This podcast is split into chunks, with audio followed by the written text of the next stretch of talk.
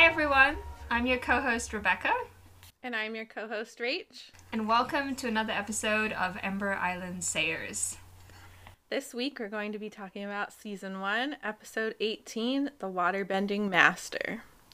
Aang, Katara, and Sokka finally reach the North Pole, where they are found and somewhat welcomed by the Northern Water Tribe. Meanwhile, Admiral Zhao prepares for an attack and tries to rid himself of Zuko. This was a really, really good episode.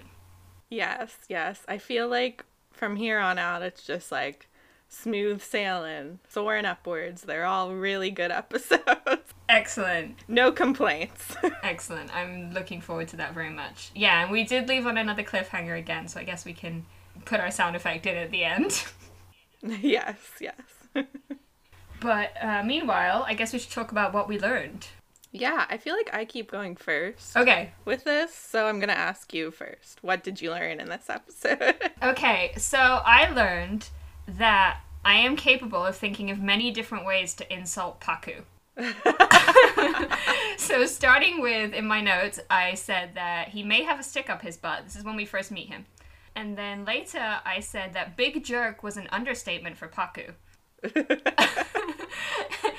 and then later I also uh, recognized Aang's insult for Pakku, which I thought was perfect, which was master poophead. yeah, so that was my lesson this this episode. Strap in, folks. This is going to be a Bash Pakku episode. Yeah, if you are a Pakku stan, which why? I don't think they exist. Let's be real. But you may not like this episode. Oh boy. What a jerk. the worst. Yeah, exactly. So yeah, we'll talk more about that later, but I just wanted to get that out of the way with up front. What about you? What did you learn? It's a little bit more like on a serious note, but this is the first time around watching this episode that I realized what Yue and Sokka's musical theme was. And I did not pick up on that before, and I think that's going to be really fun to talk about. Oh, that's super cool. Yeah. I mean, I didn't notice it either, but I'm just watching it for the first time, so it's maybe not surprising. Right, and I've seen this like five, six, seven times, so Uh, I'm like, oh wow, you learn something new every time. yeah, yeah, that's cool. Okay, so should we save that for later? We'll talk about it in more detail. yeah, I think so. Sounds good. So I guess I need to guess what is the Iris flip flop of this episode. My guess for this week is Sokka's uh, bear slash fish that he carves for Yue, which I just laughed so much at that scene, and we can talk about it again later. Yeah, that was that was my guess. So that doesn't come back specifically, but Sokka's artwork consistently makes an appearance throughout the show, and every time is just more hilarious than the last, I feel like. So a half point. yes. yes. I'll give it to you. I'll Thank give you. it to you. We do need to tally up the scores before the the end of season two. Making very ugly things probably runs in Sokka and Katara's family. Oh no. Based on this, because of um, I was thinking of Katara's hat that she made yet. So it seems like uh, neither of them are particularly talented, whereas Aang is quite talented at making things Right. for other people. right. he makes that really adorable necklace. Maybe Aang should just be the one that sticks to the crafty stuff in the group. Yeah, they're just not cut out for craft. Sorry, Sokka and Katara. You're very good at other things. Yes. Yeah, there was a lot of fun to be had in this episode with um with Sokka. yes. So, should we get into it?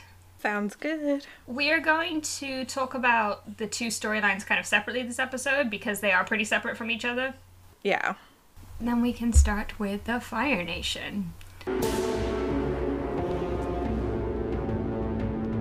We do start with Admiral Zhao, and he is very much in kind of war mode. Yeah. and most of the Fire Nation stuff I felt like was very sort of, you know, oriented around war. And he gives this description of the Northern Water Tribe, which I thought was really interesting, where he talked about how they've managed to resist the Fire Nation for so long. Mm-hmm. Mm-hmm. It did make me think of like the North in Game of Thrones because they talk about how like they are pretty isolated, and I guess because of the weather that they have um, and just their particular circumstances, they've been able to withstand a great deal.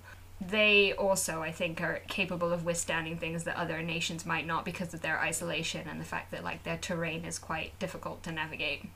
Right, like they grew up there, so they know how to work with those resources where like the Fire Nation when we get to see the actual Fire Nation, it's very like tropical. Right. I can imagine like a frozen tundra to them is like the worst possible scenario for battle. I'm not a historian and I don't remember that much about the history that I learned when I was in school, but it does make me think a little bit of Napoleon when he tried to invade Prussia. And I know that the army that he had suffered a great deal because they didn't really anticipate how bad Russian winter would be. That was like a big factor in them ending up uh, having to retreat. And so I think that that can definitely have an impact, especially if you're not used to it. I'm sure they don't have the right equipment or the right uniforms either for that sort of environment. So Zhao actually grew some brain cells in this episode because he's like thinking strategically for once in his life. But all joking aside, I do think it's another good example of like how propaganda shapes things. Like he pretty much said that they could march right into an Earth Kingdom village without any preparation. So it really shows how they've been underestimating these little villages and smaller places and even like the people there. But this time they're like not gonna make that same mistake. Yeah, at least he's actually thinking about it for once. yeah, and I think that the Northern Water Tribe is almost on par with the Fire Nation in terms of architecture and obviously they're very wealthy there as well, so they have the money to spend on resources. Yeah, and that's something that I mean maybe we can talk about it now. I was kind of curious about that because they are so different to the Southern Water Tribe. And it did make me wonder like why? Where do all those resources come from compared to the Southern Water Tribe? Like, why are they so different? Yeah, I think part of it is they have a different setup. It's a monarchical setup, and in the Southern Water Tribe, it's not like that. Like, they have Chief Hakoda, and he's in charge, but they're not like royal blood. You know, Sokka basically says to Yue, eh, like, you don't like me because I'm like a peasant or something like that. So even though earlier on he was like, I'm kind of like a prince, but that was just him trying to impress her. yeah, yeah. Well, I mean, he is the son of the chief, so if you right. thought about it that way, then he would be. But yeah, they definitely don't have just all the structures and technology and all that kind of stuff that the water tribe in the north seems to have. Yeah, we do get a flashback to when the Southern Water Tribe was kind of thriving and in their prime before the Fire Nation started doing raids. So we'll get to see when they were at their peak and how different it was then. And it was more similar to what the Northern Water Tribe looks like now. Oh, so okay. I think, yeah, it's just years and years and years of being invaded by the Fire Nation and having their people taken away. And I was like studying the map of Avatar and looking like geographically, it made more sense for the Fire Nation to kind of target the Southern Water Tribe first because there's not that much in their way. Yeah, so they were just kind of unlucky in a way. Yeah, really unfortunate. Yeah, so we go from that kind of serious scene to a very light-hearted scene almost, which is we finally get to see Music Night. Yay, Music Night, finally. I feel like it's been really hyped up. Like Iroh just keeps talking about it. I'm like, when's music night? Yeah, well, when it was first happening, I didn't even think about it. Like, oh, this is music night. I just kind of thought, oh, Iroh's singing. But yeah, it was fun to see him singing. He has a good voice. Yes, yes, I adore his his sweet voice. and he sings this song that made me feel maybe because I w- was already thinking about Game of Thrones. but it made me feel like the name of the song should be "The Seasons of My Love" because that is a song in, Yeah. in Game of Thrones. it's very similar. It is a love song too, so Yeah, and it's about falling in love in every season. So yes. And that is what becomes Yue and Sokka's theme song. So Aww. yeah, if you listen in the background, now that you know. That's super sweet. I wonder how that kind of relates to their relationship. I guess I don't know yet. Uh, I know a little bit about what's going to happen to their relationship, but I don't know everything. so I wonder if you think that it, without spoiling it, if you think that it relates at all to their relationship. yeah, I think so. I think we'll probably need to save that for two episodes from now, but Okay. it's a good thing to like keep in the back of your mind just when you're listening to the music during those scenes. Mm-hmm. I will. I will do that. And Zuko doesn't join in music night, no. and he won't play the Tsungi horn. Which I just think is so funny because that's his theme song, you know, is the Tsungi horn. I read that in your notes and I was like, oh, okay, that makes sense. That was a nice little in joke that they did then. yes, yes.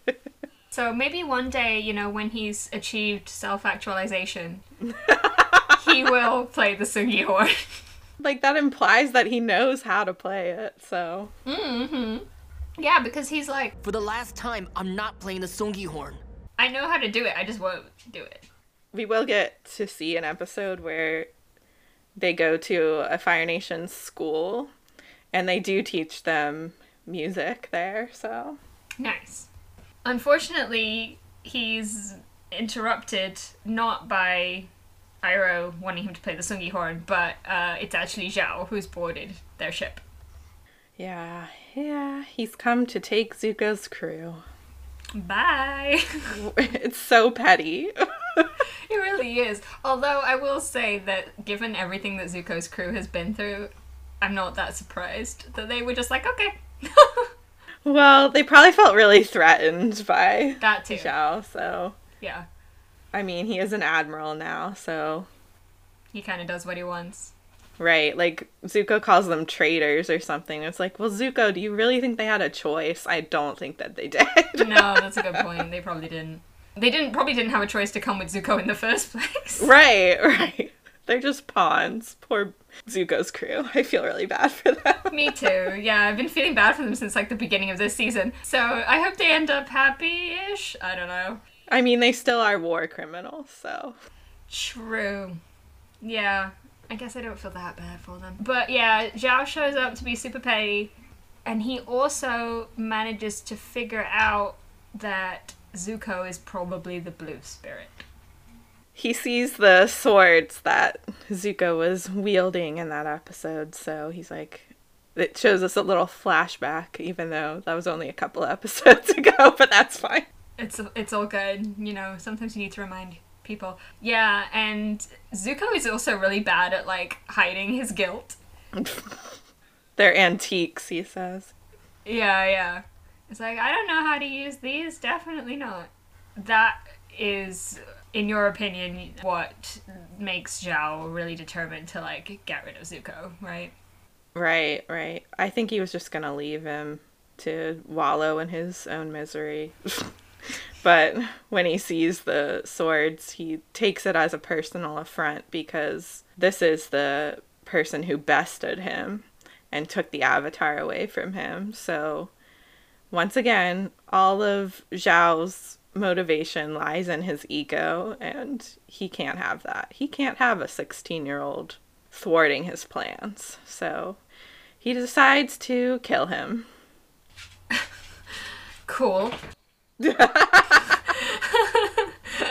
No, that is definitely not cool. But what is cool is that he does get the pirates to come back, Yes. which I was very excited to see them again. Yeah, they make a reappearance. Yeah, I'm really glad that they do, and I'm looking forward to seeing them again. Actually, this might be a time to say on this podcast. So, I had my birthday on September 14th, and Rach uh, got me a gift that, well, she got me several gifts, but they were all pirate themed. Yes. And one of them included a necklace that had the uh, same inscriptions that were on the waterbending scroll. That was really cool, and I really like the waterbending scroll still. I think that's probably one of my top episodes of this season. Aw, nice. Thank you very much, Rach. oh, of course. Yeah, so he hires the pirates. Zuko is kind of. He's sitting in his room in the dark, and Iroh is encouraging him to not do that. Yeah. Yeah, I think Iroh is a little too easy on Zuko sometimes. I feel like sometimes Zuko needs more of a push. Like, no, Zuko, you go on this walk with me, not sulk in your room if you want to. Going for a walk is a good thing, you know, if you can. It's good for your mental health. You should take Iroh's advice, Zuko. Drink tea, do yoga, and go for a walk. That is our advice to you, Zuko. We're always giving Zuko advice. But I feel like, you know, it comes from a good place. So, yeah, we get the return of the blasting jelly, which you told me would come back. Yes. and I was like, "Oh, it's the blasting jelly." So that was that was kind of cool. Um, although it wasn't cool for Zuko. In fact, it was very hot. uh, anyway, yeah. So Zuko, as we discussed, almost gets blown up, but he doesn't actually get blown up, as we find out later. You know what he probably did? Since he'd gotten so good at like jumping out of the ship and swimming away when he was being the blue spirit, that's probably what he did. You're so right. I think he probably, if he wasn't a firebender, I don't know that he would have survived that because I think like you could see like a split second of him like realizing what was going on and like firebending a little bit to get away from that explosion. So mm, yeah, I think you're probably right thinking about it. it was probably a really stupid way to try to kill a firebender. Like, I just. Yeah, but then again, Zhao did hire pirates, so Right. like right. they're not all super smart. Many of them didn't get an education. Actually, that's the thing in Black Sails. One of the things that comes up is the fact that the captain of the ship, Captain Flint, he's much more educated than the rest of his crew. But uh, yeah, so pirates, you know, often not the most educated. That doesn't mean they're not smart in other ways, but Right. But you probably should have thought he's a firebender. Let's not use a fire method to kill him. Correct, correct. we cut away, and it does kind of give us the idea that maybe Zuko died, although we obviously know he didn't die. Yes.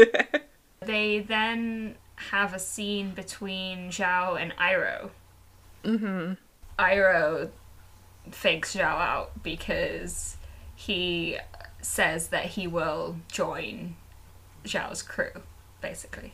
Yeah, this is the first time we really get to see Iroh be anything other than genuine. I feel like he's actually kind of manipulative in this. I mean, I guess he does sort of like use the whole people underestimating him to his advantage before, but this is a little bit different, I feel like.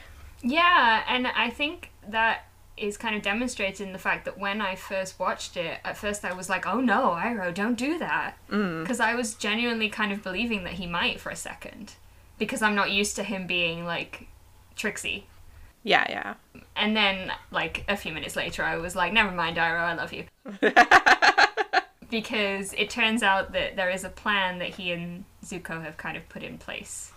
Yes. Oh, one thing that we should mention is uh, I agree with you in your notes that the teapot that Zhao uses is very cool.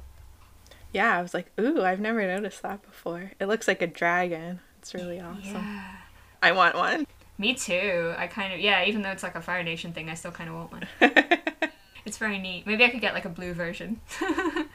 so, yeah, it was a very cool teapot. But ultimately, the scene reveals to us that Zuko has snuck on board the ship and he is infiltrating this ship, which their plan is to go and attack the the uh, Northern Water Tribe. Yeah.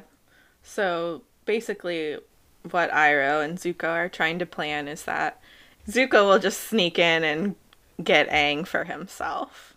Yeah, which again I think speaks to what we've talked about before about Zuko not really being uh, part of this idea of like the Fire Nation taking over everything because even though he probably, you know, he was indoctrinated to support that, but his goal right now is really just to capture Aang because he wants to go home.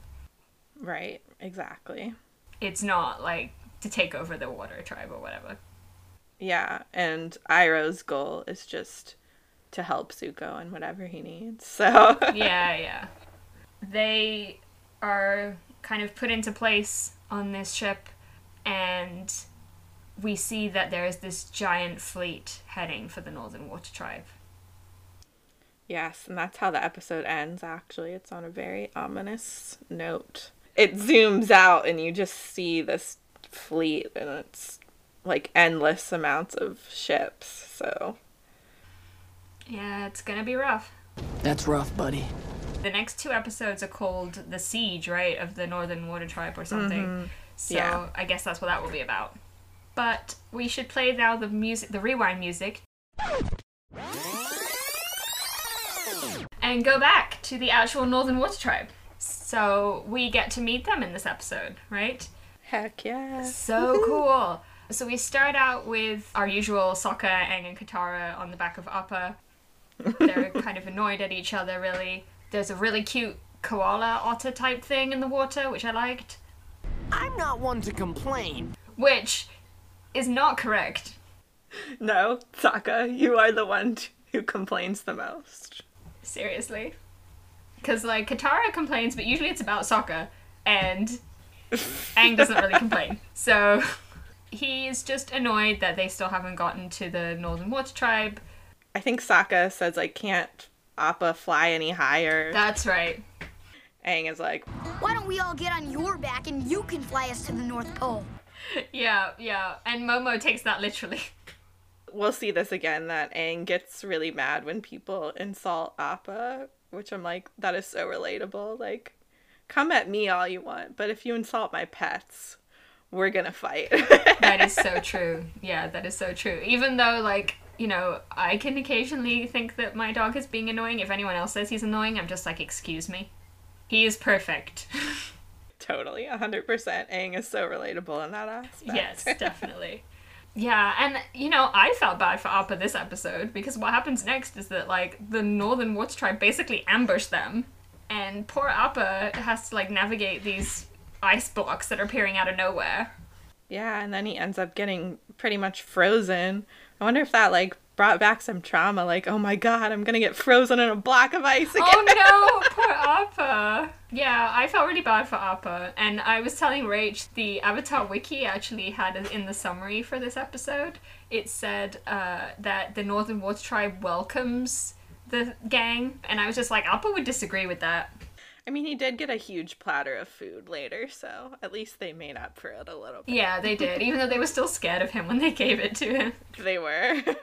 But yeah, and it's kind of funny the way that it's framed because they have this like sequence where they are on Appa and they have to like dodge out uh, the way of all this ice and stuff, and then they cut to Fire Nation stuff, and they cut back, and it's like everything's fine, and we're going to the Northern Water Tribe now. Yeah, I guess they figured it out, whatever it was. Aang just like pointed to his head, was like, I'm the Avatar. And they were like, oh, cool. no beef with you. We're all good. you could have realized that sooner. Considering they had a flying bison, but yeah, whatever. Yeah, they're not the brightest. But yeah, we get taken to the Northern Water Tribe, which uh, is so beautiful. I knew you would love it. It's like it's all blue, and that's my favorite color. And like the architecture and stuff, it reminded me of like a European smaller city. Like maybe I've been to Bruges and that kind of vibe because it has like the river going along the middle and then the bridges going across it and the houses on either side. And Bruges kind of has that as well. I think it is actually based on Venice. I think that's where they took their inspiration. So, That makes sense. Yeah. It's Venice, but in the North Pole. Yes, pretty cool. I like that. That's such a cool concept. Yeah, yeah. I really like it too. Yeah, it's gorgeous. I just was completely in love with it. Just like Sokka was in love with something else. ah, nice, nice transition there. I like that. Yeah, he sees Yue, who we meet Yue for the first time. Yay! Yay! I know she's a favorite of yours. So I was excited to meet her as well. And yeah, Sokka is completely head over heels at first sight, pretty much. Yes. Which is cute. I mean, who can blame him? She's beautiful. She is beautiful. Yeah, yeah. hmm It's her birthday actually when they arrive. That's right. Yeah, they arrive on her birthday. So they're they're both the same age, both attracted to each other. What could go wrong? So many things. So many things. Yeah, I first wrote, um, how convenient for Sokka that she's of marrying age, and then later on I wrote, as it turns out, not at all convenient for Sokka that she's of marrying age. It's actually a problem. Very much so. He's really, really cute with her. He completely fails at maximum aloofness with her.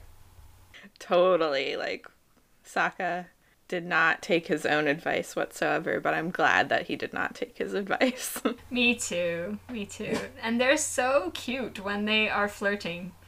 it's very realistic because it's pretty awkward. Yes, yes, exactly. They don't really know what they're doing. And like we talked about with and Katara before as well. It's it's nice to have kids that aren't just like they already know what dating is and everything. Like the kids in um, Riverdale. Yeah, that's like the opposite end of the spectrum. Exactly. yeah. They already seem to know everything. These these kids are very realistic. Yeah, so he sees her and then they get taken to a feast, right? Yes, a big welcome feast with a lot of very nice looking food and decor. That's pretty convenient that it was Yue's birthday because I'm sure the feast was for her birthday and not for them. That's a good point. I didn't even think about that because if it wasn't for her birthday, they probably wouldn't have had the time to put on like a full feast. right. They get introduced to a few people, including Master Poophead. yes, Master Poophead, who is already not very sympathetic from like the moment we meet him. Right, because he gets introduced to Aang through the chief, and he just seems like a disciplinarian, and he is not going to mesh well with Aang's personality again. Yeah, he's already kind of uh, just annoyed by Aang, even though Aang hasn't done anything yet. I feel like. Aang was actually pretty respectful. Like, like Aang can be, you know, a typical 12 year old where he's like loud and hyper, but he was being very respectful with Pakku, so he had no reason to be a jerk to him. Yeah, yeah, totally. I guess we didn't really talk about like Yue at the table with Sokka. Oh, I was going to talk about that next. Yeah, yeah. Yue and Sokka have a really cute moment as well, where Sokka is attempting to flirt with her, and uh, he wants to do an activity with her. I love that line so much. and Yue seems to find it hilarious too. Like, what is he talking about? do an activity at a place. That's that's what we want. Yeah, I like that Katara teases Sokka too because she can tell that he's like trying to flirt with this girl and is not being very good at it. That's her job as the younger sister. She has to like yes. tease him about that. I just feel like this show nails the sibling dynamic so well. Like Yeah. there are a lot of shows that don't get it right, but this one it's absolutely perfect. Yeah, I totally agree. Yeah, and both of us are people who have siblings, so we understand this pretty well. yes. And both of us have younger siblings too, so I think we can relate to Sokka. Poor Sokka cuz like when Katara was crushing on Jet, he didn't really like make it a huge thing. That's true, and even with Aang, like occasionally he makes some comments, but like nothing really major. Right? She was really going at him. She really was. episode. Yeah, yeah. But uh yeah, they're really cute and we get to learn a little bit more about Yue in that scene as well. Mhm. Yeah, I like that the first impression we get of her is that her people love her. Like you can just tell the way she enters the room and she talks about the spirits of the moon and the ocean. Like I just thought it was a really nice introduction to her character. Mm-hmm. You can tell that she loves her people and that they love her. I didn't pick up on that as much. I might have to go back and watch again, but uh, I like that perspective of her. And again, who can blame Sokka for falling in love with her? She's very lovable. yes, yes, absolutely. Aang and Katara are super excited because they're gonna learn waterbending together, right? right. They're so happy, they think. Yeah, until we find out that Pakku is the worst. I'm glad you were surprised by this. I'm glad you weren't spoiled by this. Well, yeah. I wasn't super spoiled. I had kind of, I think, heard sort of things around this, but I wasn't spoiled about like what the exact thing was. Mm. But I was just horrified by just how bad it was. My comments I will not be able to read on this podcast because they contain expletives. But uh, I was just very, very angry about how backwards this guy thinks. Right. About how women shouldn't be fighters, they should be healers, and they're not allowed to train in waterbending. And I was like, excuse me? Yeah, so this is like an example of quote unquote traditionalism being very unprogressive and Pakku needing like a nudge forward into the future. he I feel like he hides behind this excuse of wanting to preserve his culture when really he's just sexist. Like I totally understand that the Northern Water Tribe is clinging desperately to their culture and wanting to preserve it because they know what happened to their sister tribe. But, like, also, there are some things you need to change and adapt to. right, right. And, you know, it's in line with, I think, a lot of other cultures in real life, too, or, you know, religions that they sometimes have these beliefs that are seem to be in place just because they're traditional. Right. And it's like, well, has nobody ever gone back and looked over these and been like, we need to update these? Yeah.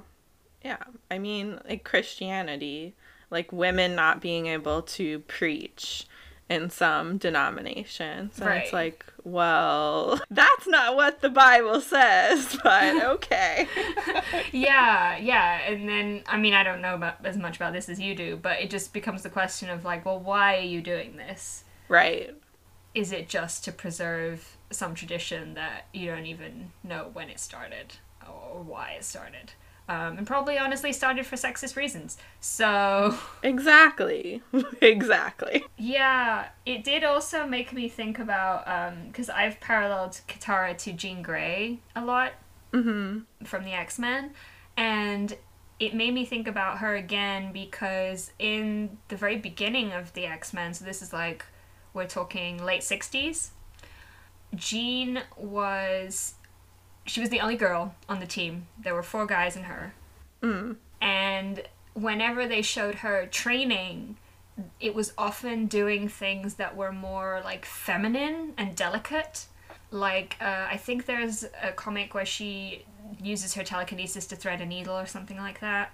And then there's one that I put actually in our notes to show you that is this image Yeah. of her. she's peeling the apple with uh, a knife. Her using- mind. Yeah, w- and with her mind, which is cool. Right.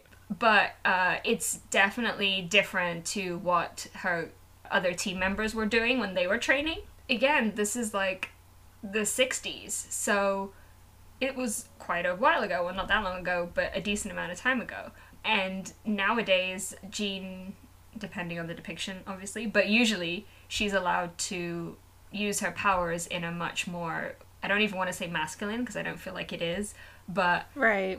just you know for other things other than things that would be deemed like domestic or feminine Sure. and i feel like it's a similar thing with the women in the northern water tribe is that they are restricted just to healing because that seems kind of like a more feminine thing Yeah, and like I said before, Katara wants to be a healer and she wants to do those things, but don't reduce her to those things. Like, you can be both. and that's perfectly fine. Yeah, like Suki told us. Yes. We keep going back to that, but it's just so true. Yeah, yeah. You know, she's just discovered this healing power that she has, and I'm sure she wants to learn how to develop that, but at the same time, she wants to learn how to fight too. yep. Yeah, it's really, really frustrating. And to his credit, I think Aang is a good ally in this moment. Absolutely, yeah. Because he is about ready to just walk off and not learn from Pakku because Pakku won't teach Katara. And I think that's what more men should aspire to be like. I agree. Yeah, put your money where your mouth is. Yeah, but she does end up convincing him to take the training anyway yeah. because she knows how important it is that he do it. Yeah, I just I love that they're always looking out for each other's best interest, even if that means like they have to make some sort of sacrifice. I just think that's really, really sweet. Yeah, it is. It is really nice that they they have each other's backs, like Sawyer and Juliet in Lost. Aww. yeah, so he does end up going. He unsurprisingly has a rough time. yeah, because Pakku is just beating up on him, basically. Yeah, which we already know doesn't work uh, with Aang. Mm-hmm. And meanwhile, Katara is just like, okay, I guess I have to go and train to heal with the healing lady. Yeah, that scene was like I noticed so many layers of sadness this time around. Oh, really? Yeah, because she goes in and it's all, you know, little girls sitting around the table wanting to learn. And it's like, well, one, she's looking at the little girls and she knows that this is the only path they were given and they weren't really given a choice to do anything else. Also, it was sad because she potentially could have learned healing a lot sooner if she grew up with the resources that the Northern Water Tribe had. And then the last thing that made me sad was like, even though these girls didn't have a choice in learning healing, at least they're surrounded by their friends and learning together, which was something that Katara never got to have. So I just, that scene made me upset. That's such a good insight, though, into all of the different things that Katara could potentially be feeling at that time. I really like that. well, thanks. yeah, I was trying to get into her mindset in that scene. Even though it's a pretty brief scene, I think it's, you know, they showed these little girls being so young for a reason. Yeah, and you do see like there are little subtle things like Katara kind of lingers with her gaze on these girls. And I think that's meant to show you that she is thinking about things. Because it can be, I think, harder in animation sometimes to really get people's thoughts through their expressions. Sure, sure. Because just because animation is not as detailed as like an actual person's face, usually. So I think sometimes it can be hard to really read people's expressions in a way that you might be able to in like a live action movie. And um, I think they did a really good job with trying to show that even in that little moment. So. Yeah. Unless they're making it like super explicit over the top facial expression. Right, right. but you're right, like in the in the subtle moments it's not as easy to get across. Exactly. Yeah. Yeah, she does join the lesson to her credit. She doesn't just like walk out or anything. Mhm. And then she starts chatting to Yugoda and finds out that Yugoda recognizes her necklace. Yeah. So this is where we get the backstory of what the necklace means. It's a betrothal necklace. Mm-hmm. mm-hmm. And Katara's like, wait, I'm not betrothed, not yet. I'm not ready for that.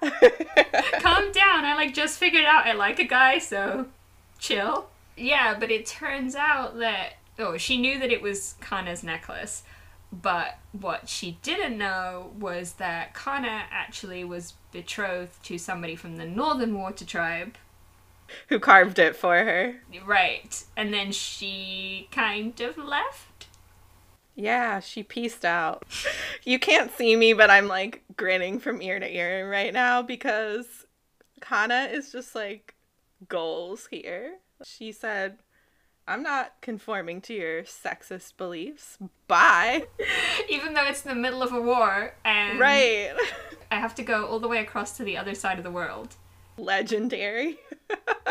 Yeah, I think that that is awesome. What we find out later is that she is engaged, or sorry, she was engaged to Pakku. Yes. Which I mean, I would probably go all the way across the world too if Pakku was my fiance, but yeah. Yeah, I feel like that's relatable. But you're right, she is epic for having done so. I think earlier and in a previous episode you were saying like where does Katara get this sort of like spirited streak and I think it's directly from her grandmother. Oh, yeah. Yeah, I think you're right. Yeah, it seems like she would relate. And she calls her later on, she talks about how brave she must have been yeah. to to do that. Because I guess she went on her own. Yeah, she had to have, I guess. Wow. I know, she didn't have a flying bison. Good job, Kanna. So, yeah, she finds that out. She doesn't find out that it's Pakku yet, but we'll get there. In the meantime, I guess we want to go back to Sokka flirting. Sokka's attempts at flirting once more. yep. Uh, so this is when he makes the bear slash fish. But you know, you have to admire him for trying. You know what it looked like to me? It looked like a Sour Patch Kid. Oh my gosh, yes. It totally does. a wooden Sour Patch Kid. Either a Sour Patch Kid or like a gingerbread man gone really wrong. You mean like the ones that we made? No, our gingerbread men were cool. There were a little, a few that were kind of wonky, but you know. For context, actually, the first time we saw each other in person, I spent Christmas at her house. Or it wasn't Christmas, it was like just after Christmas, right? Mm hmm. I decided, well, we decided to make gingerbread people. And we bought this kit that was meant to be like ninja gingerbread people or something. Yes. And we turned them into Star Wars characters. I have a picture of this. I'm gonna tweet it. Oh, yes, please do it. Anyway, I just, I felt our listeners needed to know that. Yes. it's very important. Yeah, he makes this gift for her, and she seems to like it, sort of. But she's sending Sokka some mixed signals at this point. Yeah, I think she's extremely confused as well. Yeah. And we find out why later. But Sokka's just like, I don't know what's going on, because I think she likes me, but maybe she doesn't. I don't know. I feel like she's just so drawn to him. Like, you know, I think that happens sometimes. You just meet somebody and you automatically click with them. And that's definitely their dynamic. But there's a layer here that we don't really know about that's kind of holding her back from being even friends with Sokka. So, Yeah. Yeah. We kind of leave off on a confusing note with them too, I guess. mhm. We go to Katara and Sokka and Aang, who are all like going to bed, basically. yeah, they're all like really mad right now. for different reasons. But yeah, they are not happy. Sokka is just confused. Katara is angry at Pakku, understandably, and Aang is also angry at Pakku on Katara's behalf. Yes, exactly. And then they get the idea for Aang to teach Katara what he learned the day before, mhm. Yeah. which is super cute. It is, and Aang's just like immediately, yeah, this is the best idea ever.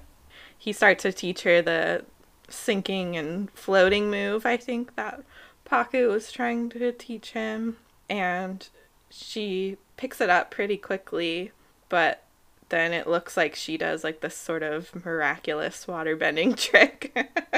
and Aang's mind is blown. He's like, whoa, that's the coolest thing I've ever seen, but Turns out it was Pakku being Pakku. I was gonna say something inappropriate, but I won't refrain.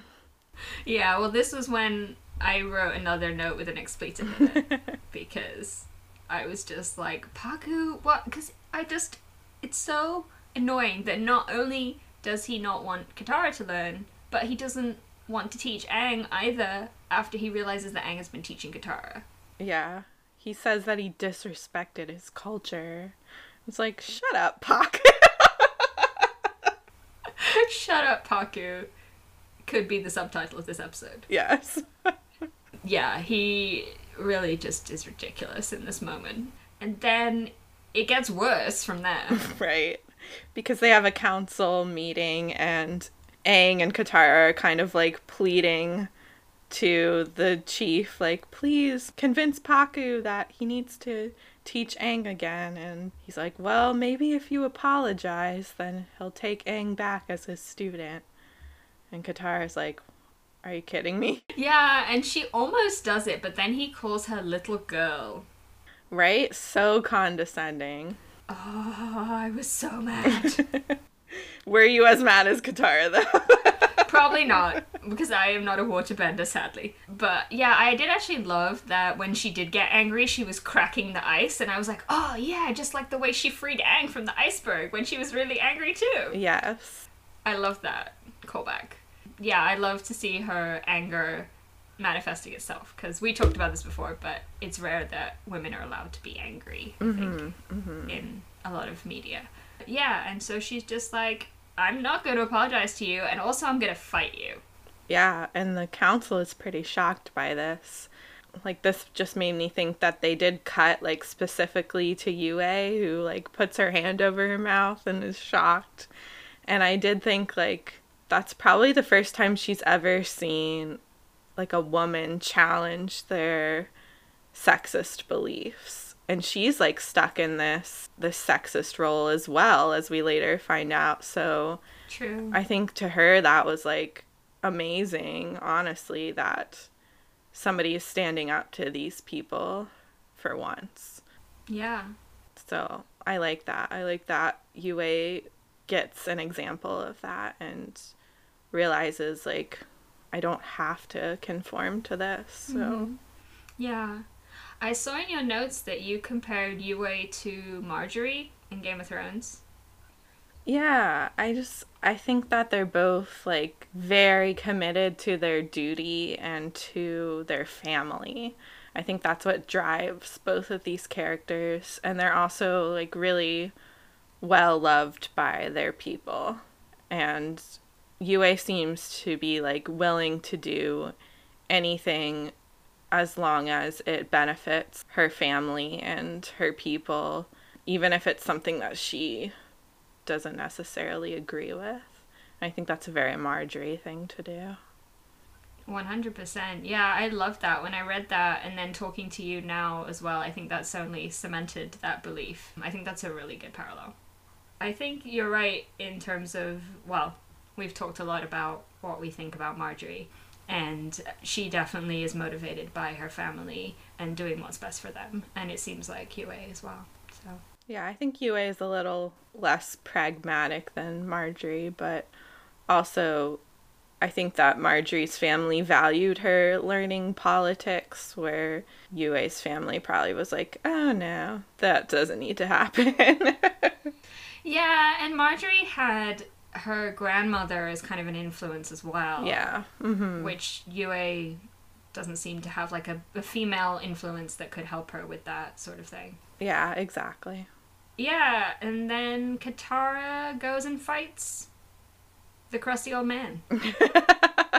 I'm stealing that from Rach. You called him that. Well, Katara calls him a sour old man, so not far off. True, true, true.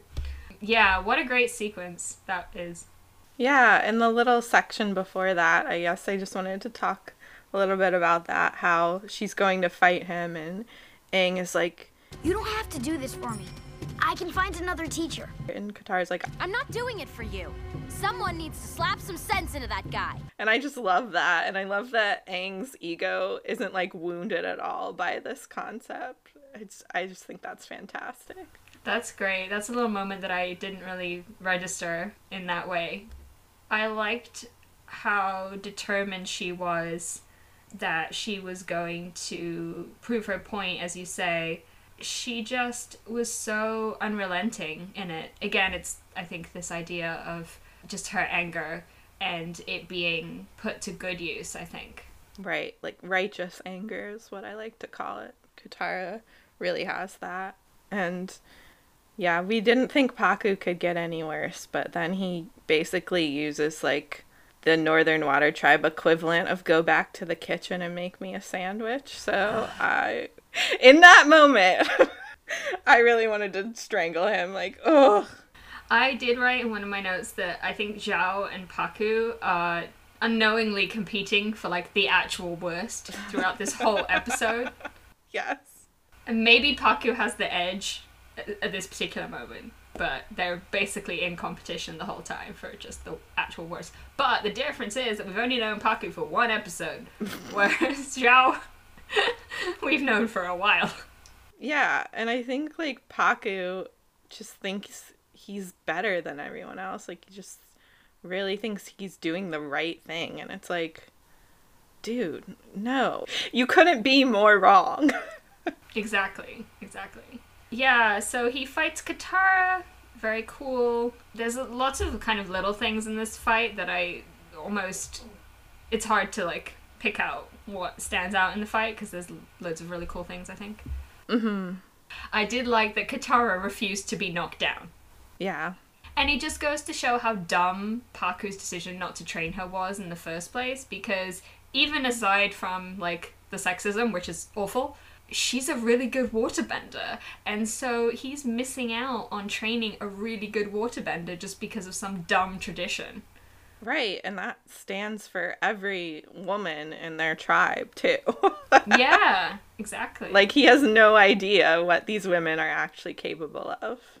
Yeah, and that's something that happens like in real life with sexism too, right? And you know, not just sexism, but other forms of like marginalization. If you exclude people, then you never get to know all the talents that people have Right. because they never got an opportunity to actually go through the door. But yeah, do you, do you have anything you want to say about that fight scene? I just love the ice disc move. Like that's just one of my personal favorites. That was cool. Yeah. And there will be more scenes where Katara's like about to behead someone and they're just like looking at the water like holy crap what just happened. she almost killed me. Like I kind of feel like that was Pakku's face like I almost just died. And you deserved it. We did warn you guys when, when we started this podcast. yeah, that was a really cool move. Lots of really cool moves. Unfortunately, she doesn't beat him, which I was hoping she would, even though like it's not that realistic, I guess, because he's a waterbending master. But I did want her to like kick his butt. I mean, she even said at the beginning like she knows she's not going to beat him, but she's just proving a lesson here. So yeah. She does end up being like caught up in those weird icicles type things, and her necklace gets cut off. And that's when Pakku realizes that, oh, this is the granddaughter of the lady who pieced out because she didn't want to marry me. And he actually said he was in love with her, so He, yeah, yeah. And I guess maybe that's part of his, like, bigotry as well. yeah, I think so. He's resentful of the fact that, like, the woman he was married, or the woman he was supposed to marry, just kind of left. So basically, Pakku is an incel. That explains so much about Pakku. Sorry. that's fine. I just want to dunk on him as much as possible. Yeah, we have to get as much dunking in as possible for the end of the episode. And, uh, yeah, he's still kind of the worst. But he does decide to train Katara after that, I guess. And luckily, like I've told you this, but he's not their teacher for very long, and he does get a little bit of a kind of redemption arc sort of thing. I mean, I don't forgive him personally, but that's not my decision to make. That's Katara's decision. So True, true. Yes. yeah, I was just a little bit confused about why he decided to train her because if it's just because of the necklace thing, I don't really like that. I don't think that's what it was. I think it was her, like, she pretty much berated him after that, right? She was like, well, my grand grand decided to leave because of your stupid sexist traditions. Right. And I think that kind of knocked some sense into him, like, oh, okay, yeah, maybe you got a point. I'm not going to admit that out loud, but.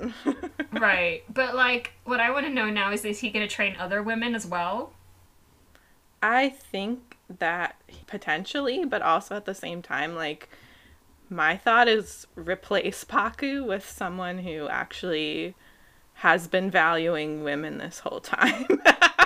Yeah. Yeah. like retire for good. Yeah. Yeah. I think that's probably a, a good thing. I don't know. I guess I wanted him to have a bit more of like an obvious realization that what he did was wrong. But maybe that's also not realistic because people who are so embedded in those beliefs, I think, often have a hard time letting those go.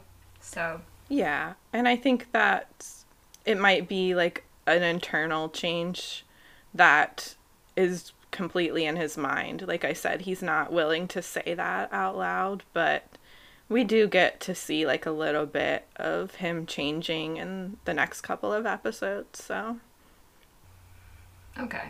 Well, I guess I will probably still hate him, but I mean, that's totally fair. I do too.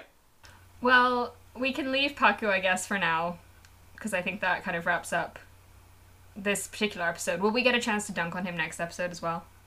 Heck yeah. Awesome. Okay, cool. I'm glad. So when we're not done with dunking on Pakku. Yeah. And as much as I hate him, like the fact that Katara and Aang get to learn waterbending together just makes me happy.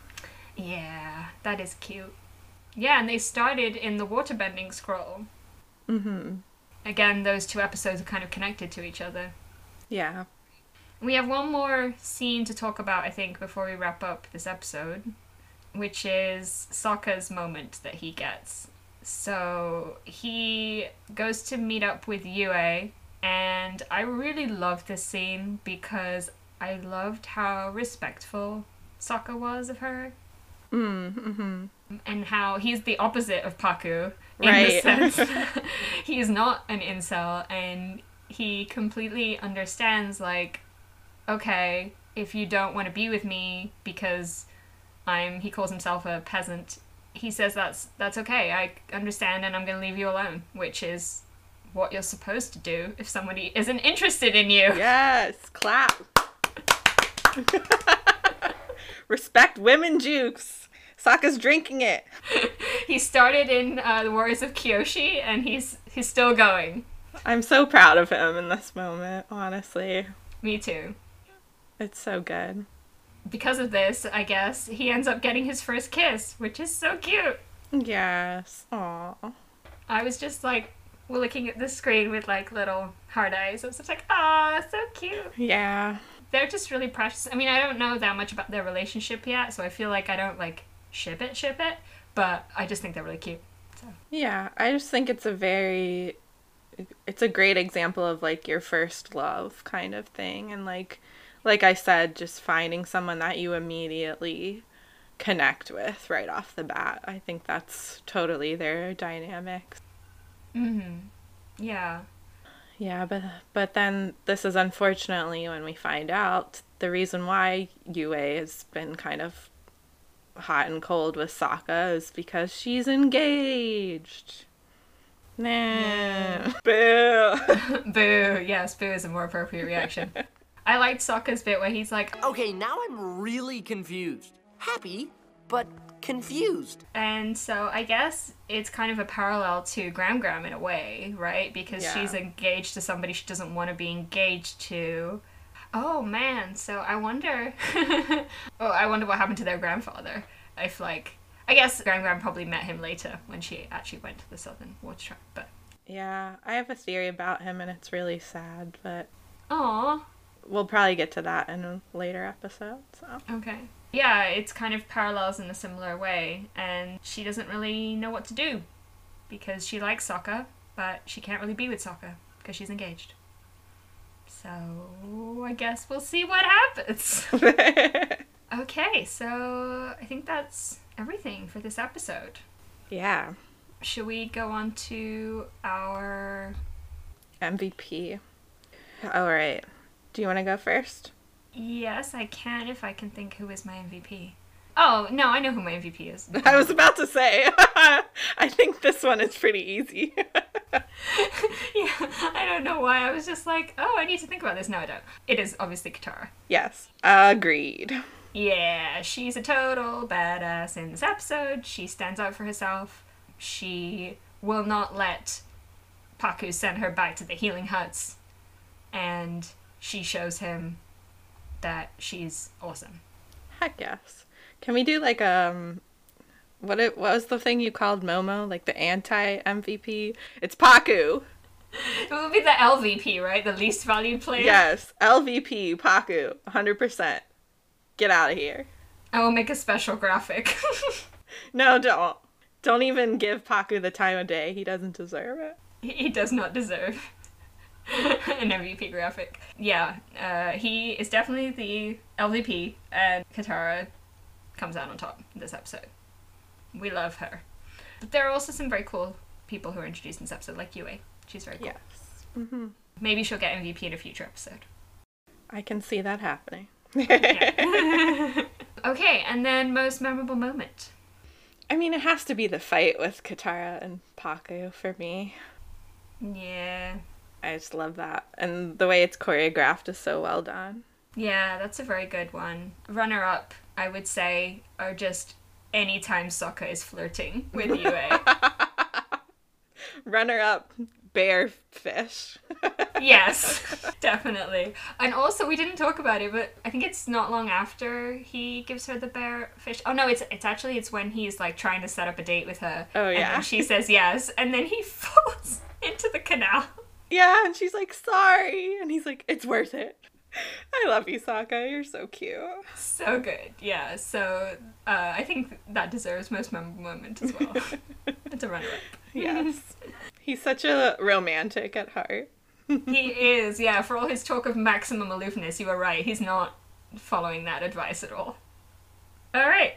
So where are we going next week then, Rach? I mean, we kind of have an idea where we're going next week. Right. We're still in the Northern Water Tribe, and I mean, you could probably tell from the cliffhanger we're going to be seeing sort of this siege coming to try and conquer the Northern Water Tribe. So that's going to be a big hunk of the next episode. But we will get some really cute, like, sweet moments with Yue and Sokka and Katara showing off her waterbending skills. Ooh, I'm excited. Yeah, being like, okay, you were so wrong, Pakku. You don't even know how wrong that you are. You suck, Pakku. One last burn of Pakku in this episode. You're just the worst. and I'm guessing we'll do the two episodes because they are like part one and part two, but we'll do them separately, right? Again, like we did last time. Yeah, yeah, definitely. There's so much to talk about for each one. So, Cool, cool. Uh, all right. Well, speeding along then to the end of the season. I know, that's crazy. yeah, so crazy. We have a lot of fun stuff planned for the season one wrap up episode. yeah. So we're just excited to share that with you guys, including we might be doing some writing. Mm, yes, I've already started.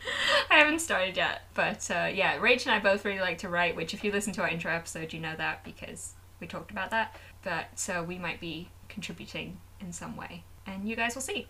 All right, so we have a Twitter. It is Ember Sayers, and we post graphics of our MVP and some fun memes and some stuff from the episode. So please feel free to check us out there. Look out for a picture of gingerbread men. yes. this week. And we also have an email. Our email is emberislandsayers at gmail.com. You can send us any comments, questions, suggestions you might have. And, you know, our upcoming season one finale episode is a good episode where we might be able to read out some emails. Yeah. We are on many platforms, including Spotify and Apple Podcasts. If you do listen to us on Apple Podcasts, if you could give us a review and a rating Five stars, preferably. That would be awesome. And with that, I will tell everybody stay flamin'. Stay flaming, everybody.